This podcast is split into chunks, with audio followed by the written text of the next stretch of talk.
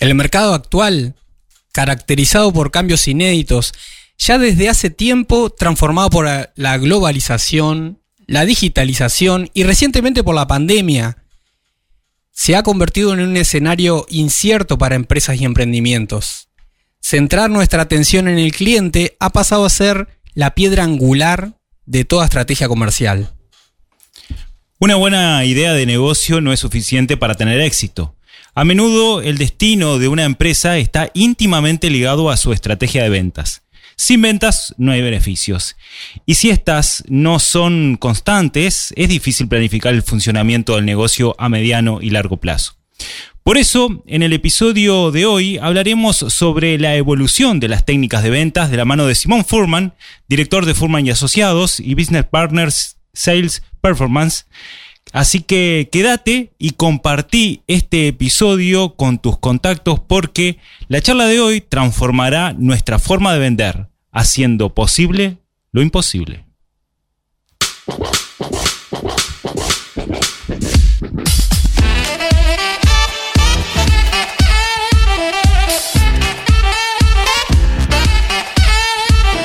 Buenas, buenas, ¿cómo están? Bueno, después de este corte que tuvimos acá eléctrico, estamos retomando ahí de la mano de Andy con frecuencia explosiva.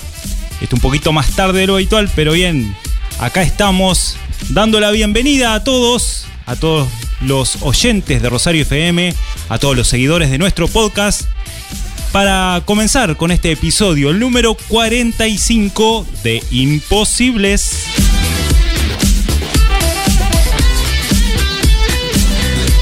Gracias Sandy, a todo el equipo de Rosario FM que también hace posible este programa que llamamos Imposibles revelándonos frente a esas ideas de que acá no se puede hacer nada, de que en Uruguay no se puede emprender o no se puede innovar.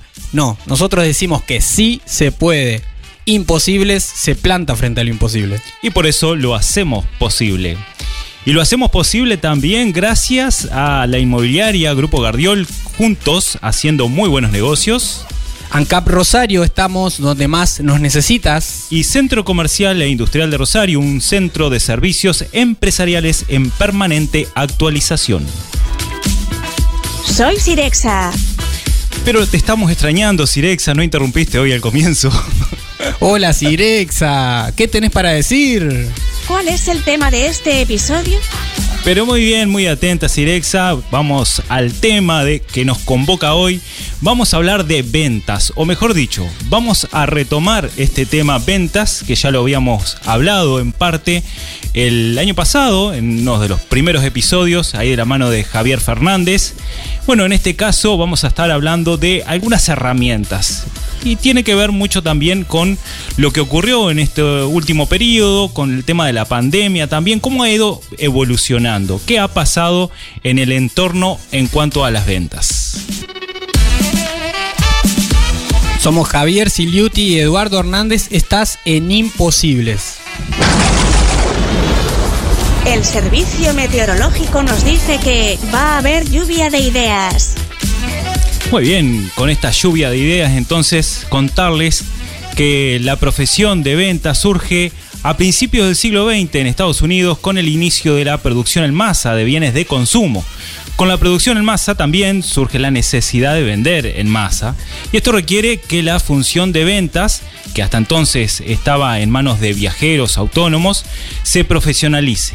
También requiere que los métodos de venta se estandaricen y que se estudie la manera más eficiente de vender. La venta entonces pasa de ser un arte a ser una ciencia. Los primeros intentos de crear métodos y técnicas de venta sobre una base científica se recogen en los libros como los de Henry Selink o el de Edward K. Strong, ambos publicados en los años 20. En estos libros se decía que un vendedor debe tener conocimientos de psicología, para saber qué es aquello que motiva al cliente a comprar. Y claro, desde estos primeros intentos hasta el día de hoy podemos recorrer varias bibliotecas con diversas técnicas y herramientas de ventas que han evolucionado y que se han ido adaptando a los distintos tiempos. Y en particular hoy se habla más de digitalización y de la virtualidad en las ventas. Y de ello, bueno, vamos a estar hablando entonces de la mano de Simón Furman, a quien le damos la bienvenida. Simón Furman es licenciado en Dirección de Empresas en la Universidad Católica Uruguay, eh, donde obtuvo también el diploma en Consultoría y posgrado en Cambio Organizacional, finalizando su maestría en Estudios Organizacionales y candidato al doctorado por UCA. Posee más de 20 años de trayectoria en el management y ventas, habiendo ocupado direcciones ejecutivas y gerencias comerciales en la empresa de TI, retail y servicios. Consultor BID también de empresas familiares, multinacionales y desde 2001 es profesor del management en la Facultad de Ciencias Empresariales en la Universidad Católica. Es expositor además en diferentes instituciones educativas y empresariales en Uruguay, Argentina, Chile, México, El Salvador y Estados Unidos también tutor de planes de negocio y autor de diversas publicaciones referidas al negocio, management y ventas. Así que, Simón, un gusto tenerte por acá. Un placer, Eduardo, Javier. Muchas gracias por la invitación. Un placer recibirte, Simón. Gracias por hacerte el tiempo para compartir con la comunidad de Imposibles. A vos también, que estás de ahí del otro lado escuchando, te decimos aprovechá la oportunidad. Tenemos un experto en ventas la consigna es libre, o sea, compartí tus preguntas, eh, bueno, pedí consejos, aprovecha la ocasión. Escribinos al WhatsApp de Rosario FM al 091 899 899. Y bueno, Simón, con, la pandemia eh, tomamos conciencia sobre el concepto de presencialidad, esta palabra que aparece, apareció en su momento y está cada vez más frecuente utilizándose en el medio. Y ahora estamos volviendo en el cara a cara, pero ¿cómo fue el impacto del COVID-19 en las ventas? Es buena la pregunta y nos hemos encontrado en diferentes países, ustedes mencionaban algunos, y también obviamente en Uruguay, con una capacidad relacional un poco mermada para algunos vendedores. Para muchos emprendedores y empresarios que toman un rol comercial, la capacidad de vincularse era una forma de construir relaciones y por lo tanto ventas.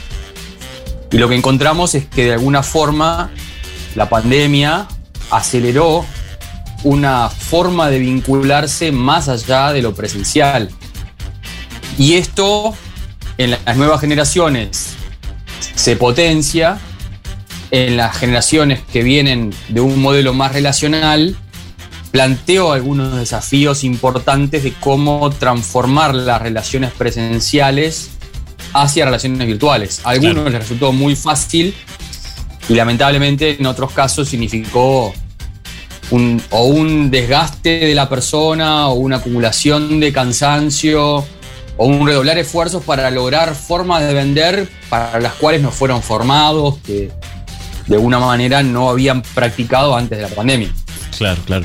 Y esto, este proceso que se venía dando, que decías, este, bueno, ya se venía dando hacía un tiempo eh, la virtualidad en cuanto a las relaciones desde el punto de vista empresarial, eh, desde el punto de vista de, las ventas también, y eh, la pandemia obviamente aceleró todo esto y algunos, como decías, aceleró el proceso, se mejoró y por otro lado algunos tuvieron ciertas complejidades.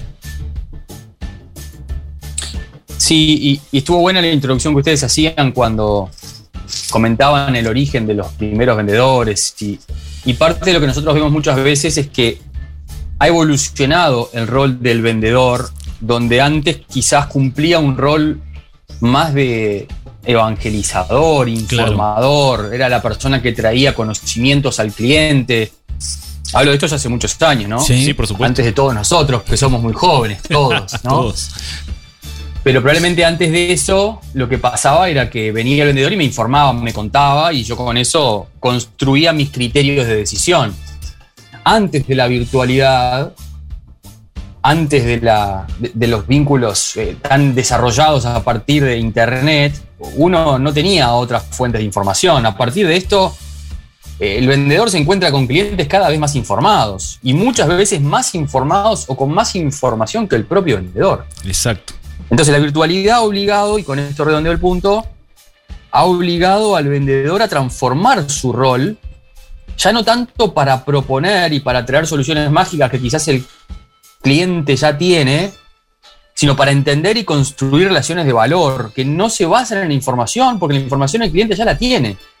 Entonces, ¿cuál es mi rol como vendedor si lo que yo hacía era informar, era traer noticias y el cliente ya tiene esa información y más de la que yo manejo?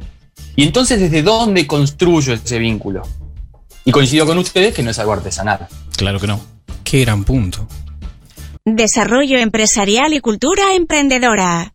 Cosas de imposibles.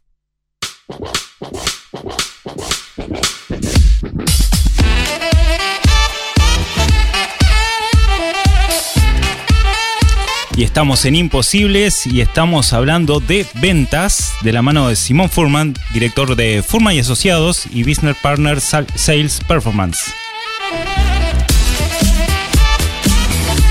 No, no, las palabras en inglés nos matan a nosotros. Son imposibles.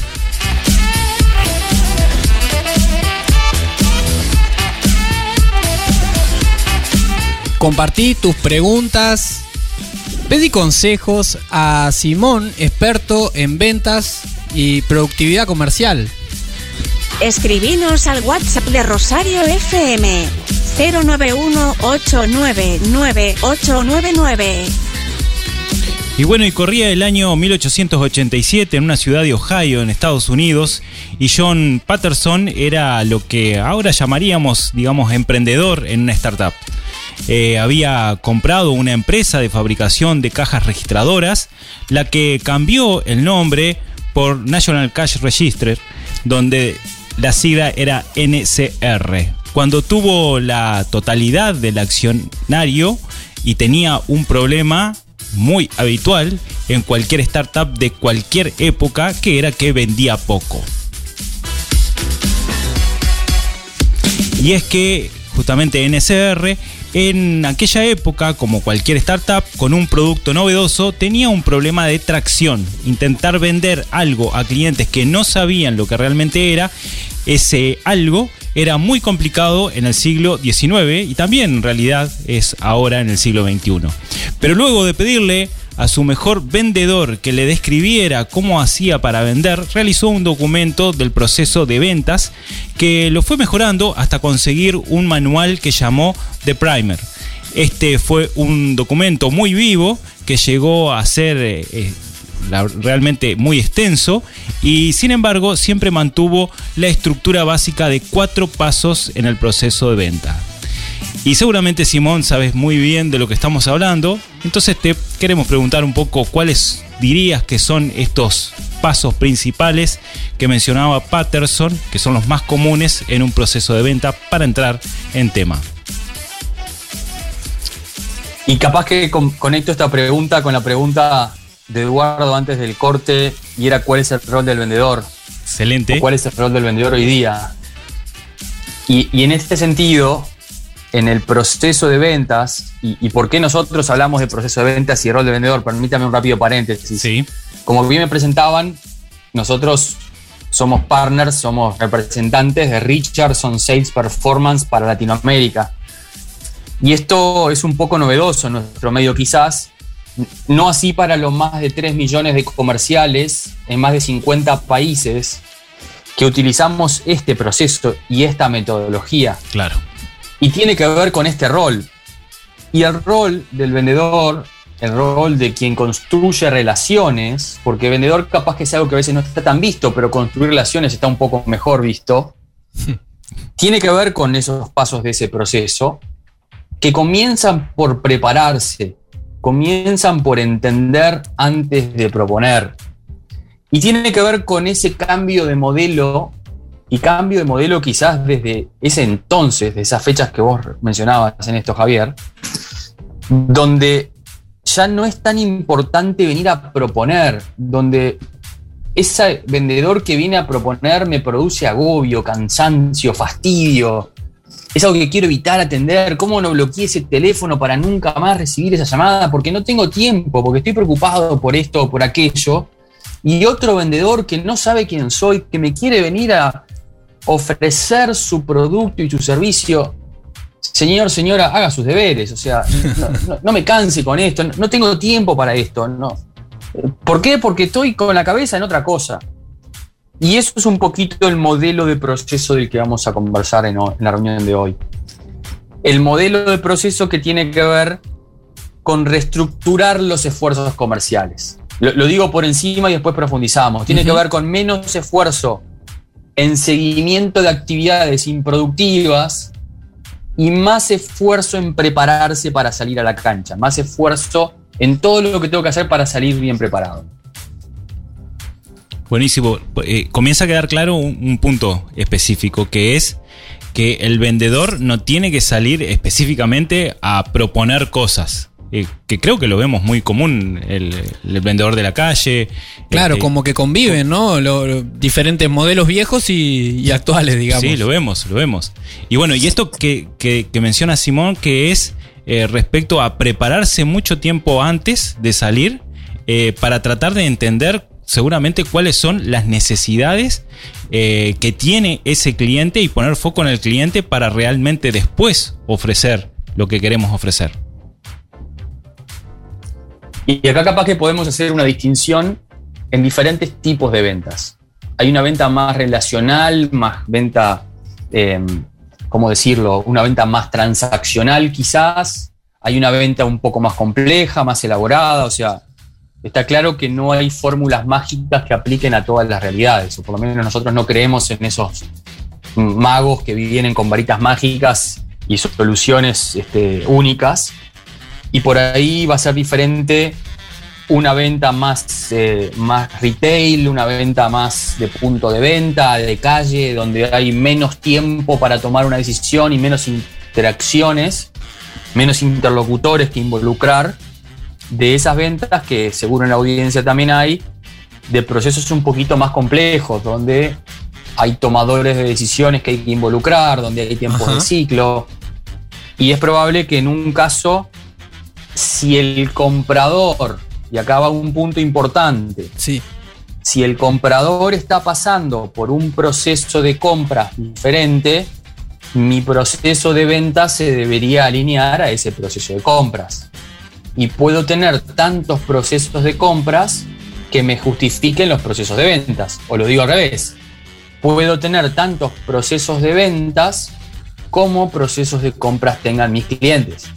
Entonces siempre en nuestra cabeza, antes de hablar de nosotros como proveedores, tenemos necesariamente que hablar del cliente, de cuáles son las etapas de su proceso de compra, de cuáles son sus preocupaciones, y con eso en la mesa, recién tardíamente vamos a empezar a hablar de cómo vender.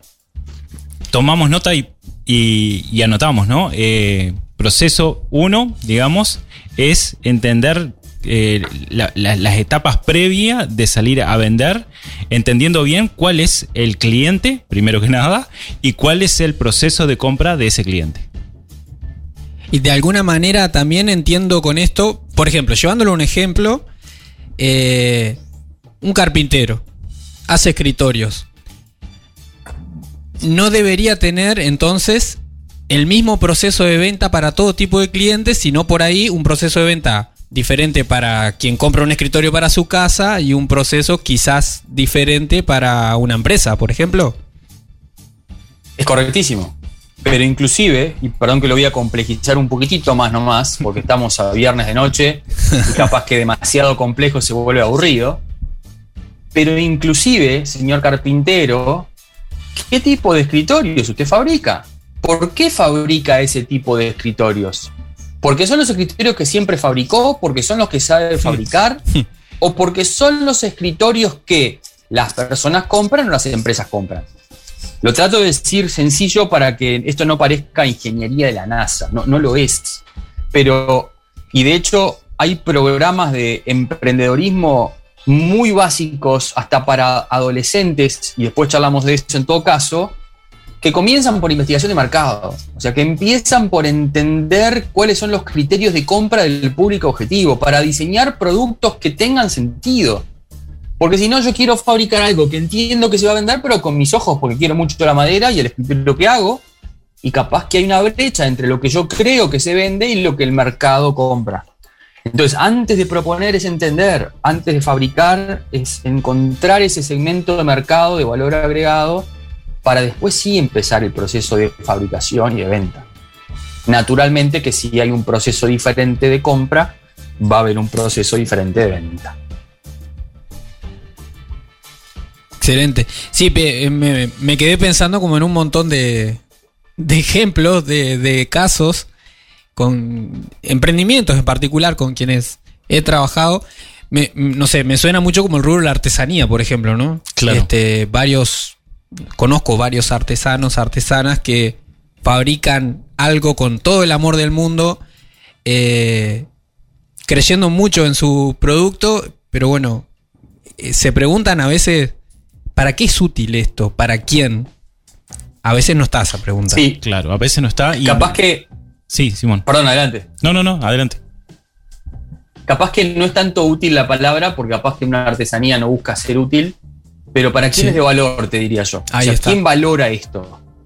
Y acá permítame distinguir también entre aquella persona que fabrica su producto y su servicio para que sea consumido por otra persona y aquella persona que fabrica su producto o servicio para ser consumidos por grupos de personas, que podrán ser empresas o podrán ser convenios con instituciones sociales, educativas, deportivas.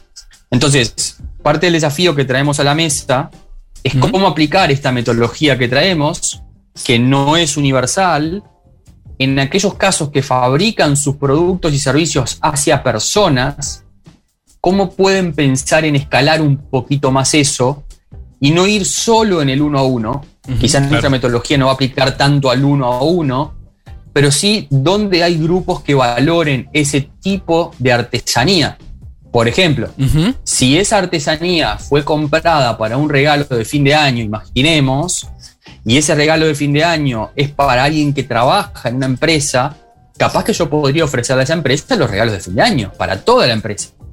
Claro. Pero acá tiene que haber, y, y disculpen que me voy un segundito de tema muy rápido y ya vuelvo, una alineación entre para dónde va este negocio y para dónde voy yo.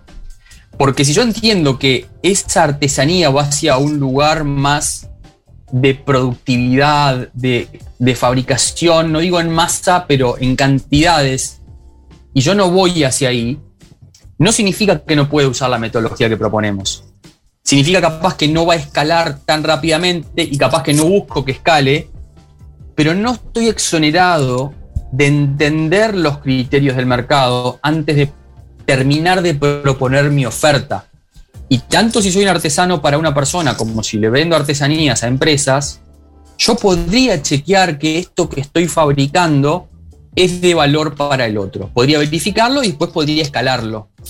Pero esto es un modelo que no siempre aplica o no aplica para todos. Acceso a la base de datos de novedades.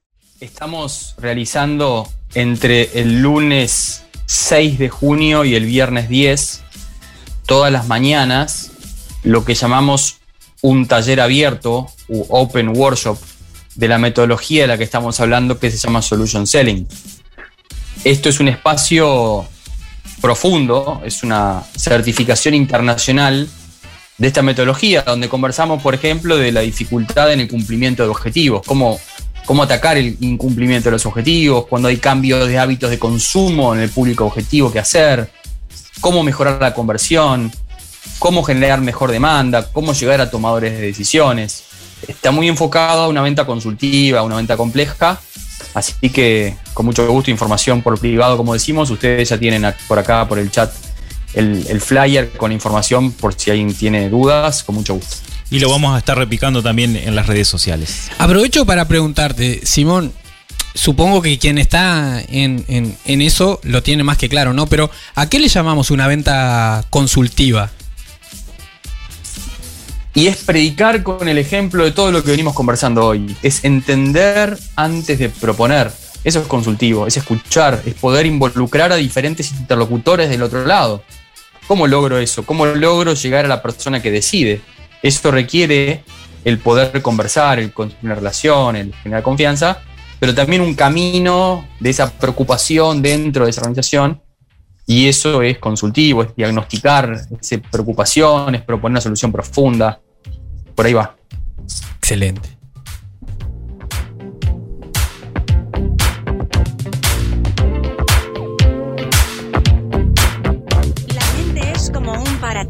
Solo funciona si la abrimos. Toma lápiz y papel. Llegan los tips imposibles, ideas que se escapan de la caja.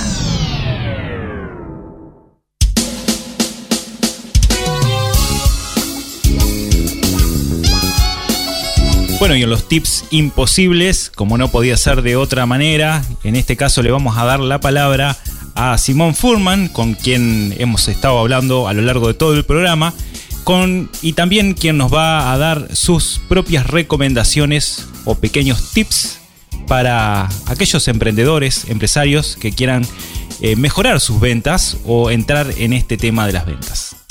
Excelente. Simón, pasamos a- al primer tips que quieras mencionar. El primer tip es no escuchar a Simón. es escuchar al cliente. Es diagnosticar antes de prescribir. Excelente. Tomá nota que este es el, el core, el- lo central, digamos, de- del tema de ventas. Es escuchar al cliente. Vamos al segundo tip. Entender antes de proponer. Es preguntar, es escuchar, es conversar. Antes de traer mi producto y mi servicio, es entender qué está buscando ese cliente y después proponer. Primero empatizar, escuchar, entender, para luego proponer. Tomo nota de lo que dices. Vamos al tercer tip, Simón. Más esfuerzo en la previa, en la preparación y menos desgaste en perder negocios. Más esfuerzo antes, menos esfuerzo después. Sí, sí. Vamos al tip número 4. El proceso de ventas se alinea al proceso de compras. Hagan su proceso de ventas, pero alineado al proceso de compra de su cliente. En esto de primero entender está justamente eh, el, el preparar previamente todo este proceso de compra para luego sí encarar el, el proceso de venta. Seguinos en Facebook e Instagram. Somos imposibles. Vamos al siguiente tip. mejorar los resultados de una venta, mejorar el cierre de la venta, empiezan antes del primer contacto. Los problemas de cierre de ventas son problemas de principio de ventas. Excelente. ¿Tenemos otro? Quedo reflexionando. Sí, no, ese es muy bueno. Esto es digestión lenta, gente, más a esta hora. Sí, es digestión sí. lenta. Esto lleva rato de masticarlo. ¿Nos ¿Vamos queda- uno más? Sí. Tenemos. mejorar nuestra casuística, mejorar los embudos, mejorar la cantidad de oportunidades que manejamos, necesita de proactividad. No podemos mejorar nuestros resultados solo con reactividad. La proactividad nos ayuda a tener una venta más saludable. Y en esto del embudo, por ejemplo, multiplicar las oportunidades, ¿no? Golpeando más puertas. En algún. Exactamente, exactamente. La misma pregunta, ¿cómo las golpeo? Capaz que no nos va a dar para hoy. Pero sí golpear más puertas me va a acercar a más oportunidades. Usted me dice cuando paro, ¿eh? Yo sigo. Último tips. Aumentar el tamaño de un negocio significa aumentar la cantidad de interlocutores con los que conversamos en ese cliente. Cuanto más interlocutores involucramos en ese cliente, mayor tamaño del negocio vamos a manejar. Cuanto menos interlocutores involucremos, es probable que el tamaño de esa oportunidad sea menor. Muy buen dato. Excelente. Ahí también hay espacio a tomar decisiones, ¿no? O sea, ¿qué tamaño quiero que tenga mi empresa? ¿Cuánto quiero complejizar mi negocio? Y vinculado al punto anterior, ¿tengo casuística? ¿Tengo alternativas? No tengo alternativas, me tengo que desangrar, tengo que aceptar este negocio porque tengo que transar, porque no tengo alternativas. Tengo salud en mi proceso comercial, tengo alternativas, puedo elegir no perder dinero, puedo elegir qué, qué peleas dar. Cuando a veces no tengo alternativas y no tengo libertad, dolorosamente tengo que aceptar condiciones que no las acepto cuando tengo una mejor salud. Excelente. Totalmente. Abrimos la caja de herramientas de Imposibles. Y ahora, Simón, te preguntamos para aquellos más digitales, aquellos que, que, quieran aventurarse en este tema de las ventas, sobre qué herramientas este, se pueden conseguir para facilitar, para mejorar, para incrementar. Ahí pueden encontrarnos en furmanconsultores.com, richardson.com, Solution Selling. Hay muchos, muchas fuentes de información posibles, disponibles, descargables, consumibles, usables. No nos necesitan para eso. Sí hace falta ordenarse. Sí hace falta definir los pasos para dar, los objetivos a buscar y accionar perseverantemente que al final paga las cuentas. Excelente. Vamos a estar compartiendo también las redes de Imposibles estos, estos sitios para visitar, para informarse. Muy bien, Simón. Agradecidos por tu tiempo, por tu generosidad, por tu espacio, por haber compartido esas anécdotas eh, y también, bueno, estas fuentes de información y herramientas para todos los oyentes y seguidores de nuestro podcast. Así que muchas gracias y queremos simplemente un mensajito final para toda esta audiencia. Javier, Eduardo, audiencia, enormemente agradecido por esta oportunidad que como verán tiene mucho de vocacional, de muchos golpes que uno ha recibido y uno trata de compartir el aprendizaje para que los golpes sean menos, ya que como trato de, de decirlo siempre, con ventas el mundo se ve mejor. Así que nada más que desearles buenas ventas. Me encantó. Muchas gracias. Un honor y placer para nosotros recibirte en esta mesa de imposibles. Igualmente, a las órdenes.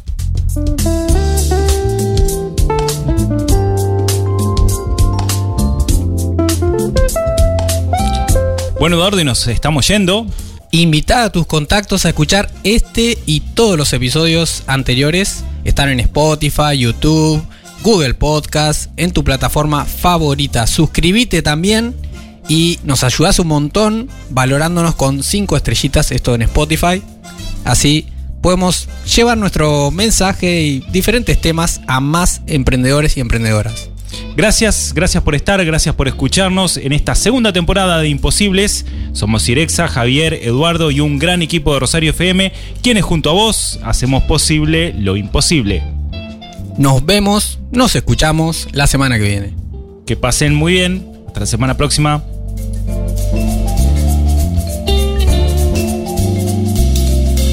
Chicos, llegamos al final de la transmisión. Me desconecto. Hasta el próximo episodio.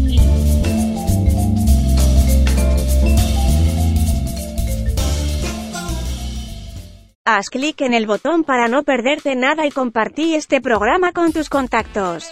Imposibles es una producción de Rosario FM. Creación y conducción, Javier Filiuti y Eduardo Hernández. Arte y diseño, Ecocomunicaciones. Edición y mezcla, Rodrigo Amado y Eduardo Hernández.